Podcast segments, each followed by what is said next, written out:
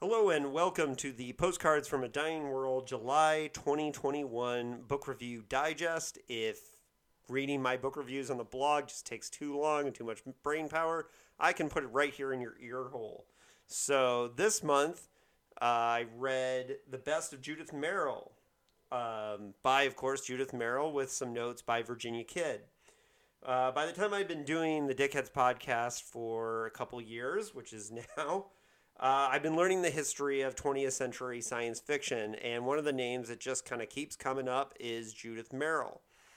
Her role as a founding member of the Futurians and the Hydra Club predates her publishing, which began in 1948. Her year's best and country themed anthologies for England and Soviet science fiction were really important, and her line of books collecting the best of the uh, magazine of fantasy and science fiction were foundational, but it was it's her writing in this book that we're here to talk about. This collection is a fine collection of feminist science fiction, but to compared to today's standards, the definition of what is feminist might not seem quite so obvious. To call Merril a trailblazer is an understatement. It's not that there weren't other women writing science fiction, there plenty were, including, for example, C.L. Moore uh, was a contemporary at the time. Uh, she's a Hoosier. Go Hoosiers. Um, and the path that kind of led from the Judith Merrils and the C.L. Moores to your Joanna Russ and your Gwyns are important, and this collection really kind of highlights that. There are three standouts for me here uh, Dead Center, Only a Mother, and the novella Daughters of Earth. Let's start with the one I'd read before. Only a Mother I read in The Future is Female, edited by um, multiple time guest of the Dickheads podcast, Lisa Yaszek, and uh, she has a lecture on YouTube that you should watch uh, about the story after you read it. It's kind of a surgical tale about the effects of radiation on children born into the atomic age, and it has a really powerful ending, and it could be earned. It could earn itself a place on best horror and best science fiction lists for sure. Now, Dead Center is the reason I bought this particular collection. In Breakfast for the Ruins, Barry Malzberg highlighted that this story was not was one of only two stories from any science fiction or fantasy magazine to be chosen for the best American short stories volumes edited by Martha Foley in the 50s, and the fact that the story was published in a 1954 issue of uh, Anthony Boucher's co-edited magazine of fantasy and science fiction was a huge deal. Daughters of Earth is a great story um, and the most feminist of the tales here.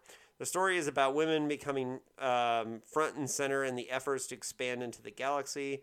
I was struck as a space nerd how good the science was for 1953. Look for a Dickheads podcast panel that I've already recorded with a bunch of experts on Judith Merril coming soonish. I know we take a long time for that um, particular show to get episodes up, but it's coming.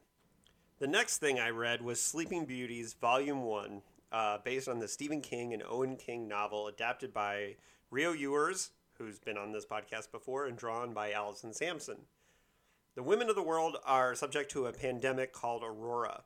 The women affected fall asleep and their faces break out in a cocoon that makes them uh, or keeps them asleep but alive. In the days that follow, men have to deal with the loss and and um, and certainly most of the men in the world don't understand everything uh, important that women do. So a few women are kind of are trying desperately to stay awake, and some of those struggles are some of the story's best and most suspenseful moments. Youers and Sampson bring the characters and novel to life to the point that I felt I did not uh, need to read some of the word bubbles since I had read the novel before. Sampson has a lot of horror credits to her name, and she was an excellent choice for the art that's very detailed and vivid. The novel was 700 pages, and honestly, I didn't feel like more than 400 pages were needed to tell that story, so telling kind of half the story in two volumes makes sense. Rio Youers uh, mixed some, uh, uh, fixed some of the cringe-inducing moments when King let slip some unintentionally sexist moments and old-timey gender roles. So that change was kind of welcome in many ways, and this is almost like a better, more simple take on the story. I'd have to say I recommend this experience over the novel. Speaking of one time guests on Postcards from a Dying World, the next book I read was A Master of Djinn by P. Djèlí Clark. fresh off the Locus and Nebula Award victories for uh, Ring Shout. It's a great time for P. Djeli Clark to unleash his first epic full length novel, A Master of Djinn. This is not my normal genre. I'm not a big fantasy reader, and steampunk fiction is not really my thing.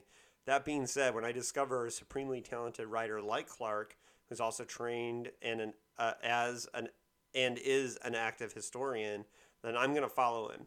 If you're a regular listener to this podcast, you know that the interview I did with Clark was focused on Ring Shout, but we did talk a little bit about A Master of Djinn in that interview.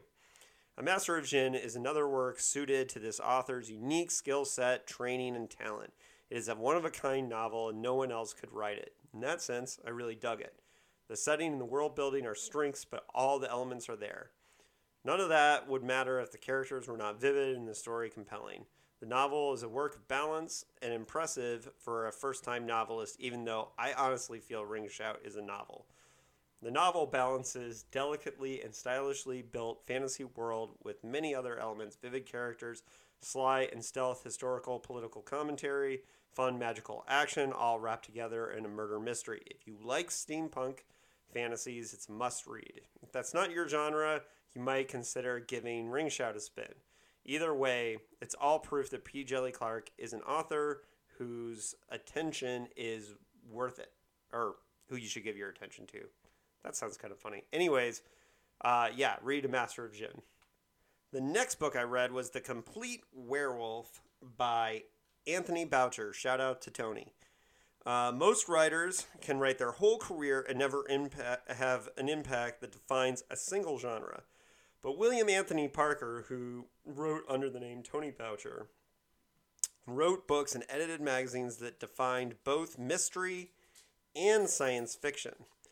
It is one thing to have that impact in one genre that awards and conventions are named after you, but amazing to have impacted multiple genres. Boucher is known for being the godfather of the American mystery novels, but it was his impact on science fiction that goes well beyond the amazing stories he left behind personally.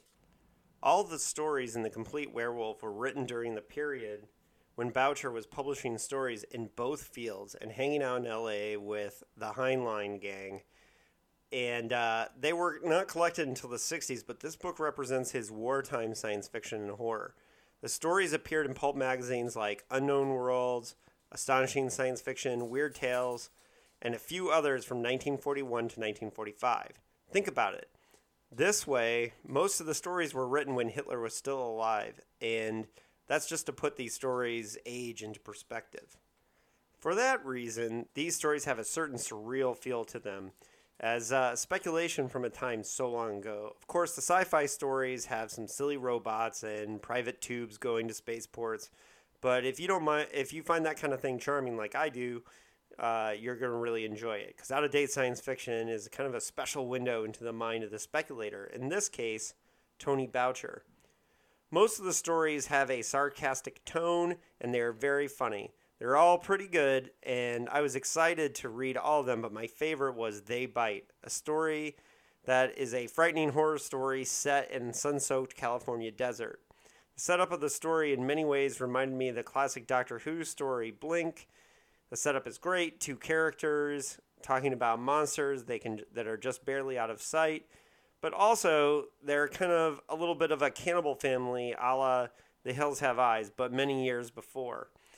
So, anyways, this is a fantastic horror story on every level. To me, the best thing I've read by Boucher. As a whole, The Complete Werewolf should be essential for fans um, of horror and science fiction essential for serious dickheads since Anthony Boucher basically discovered and set Philip K. Dick on the way of writing fiction. So, in other words, it's a must read. The last book I read in July was Foe by Iain Reid. Iain Reid kind of burst onto the scene with a novel called I'm Thinking of Ending Things, which was made into the strange Charlie Kaufman film of the same title. Uh, I was interested in this one because Reid's second novel is also coming out as a film starring Saoirse Ronan and Lakeith Stanfield from director Garth Davis, who made Lion and the 2018 Jesus Snorefest Mary Magdalene. I was curious how this dude was two for two of novel to films. Nonetheless, on the surface, the plot could be called Phil Dickian to a degree, but if you're not if well, that is if you're not looking for a plot twist, because you know what, the ending is so clear from the very first few pages in. Uh, it, there's just no way to even really kind of call it a twist. The book is pretty creepy at times, but the uncomf- uncomfortable nature of long term relationships is kind of what's under the microscope.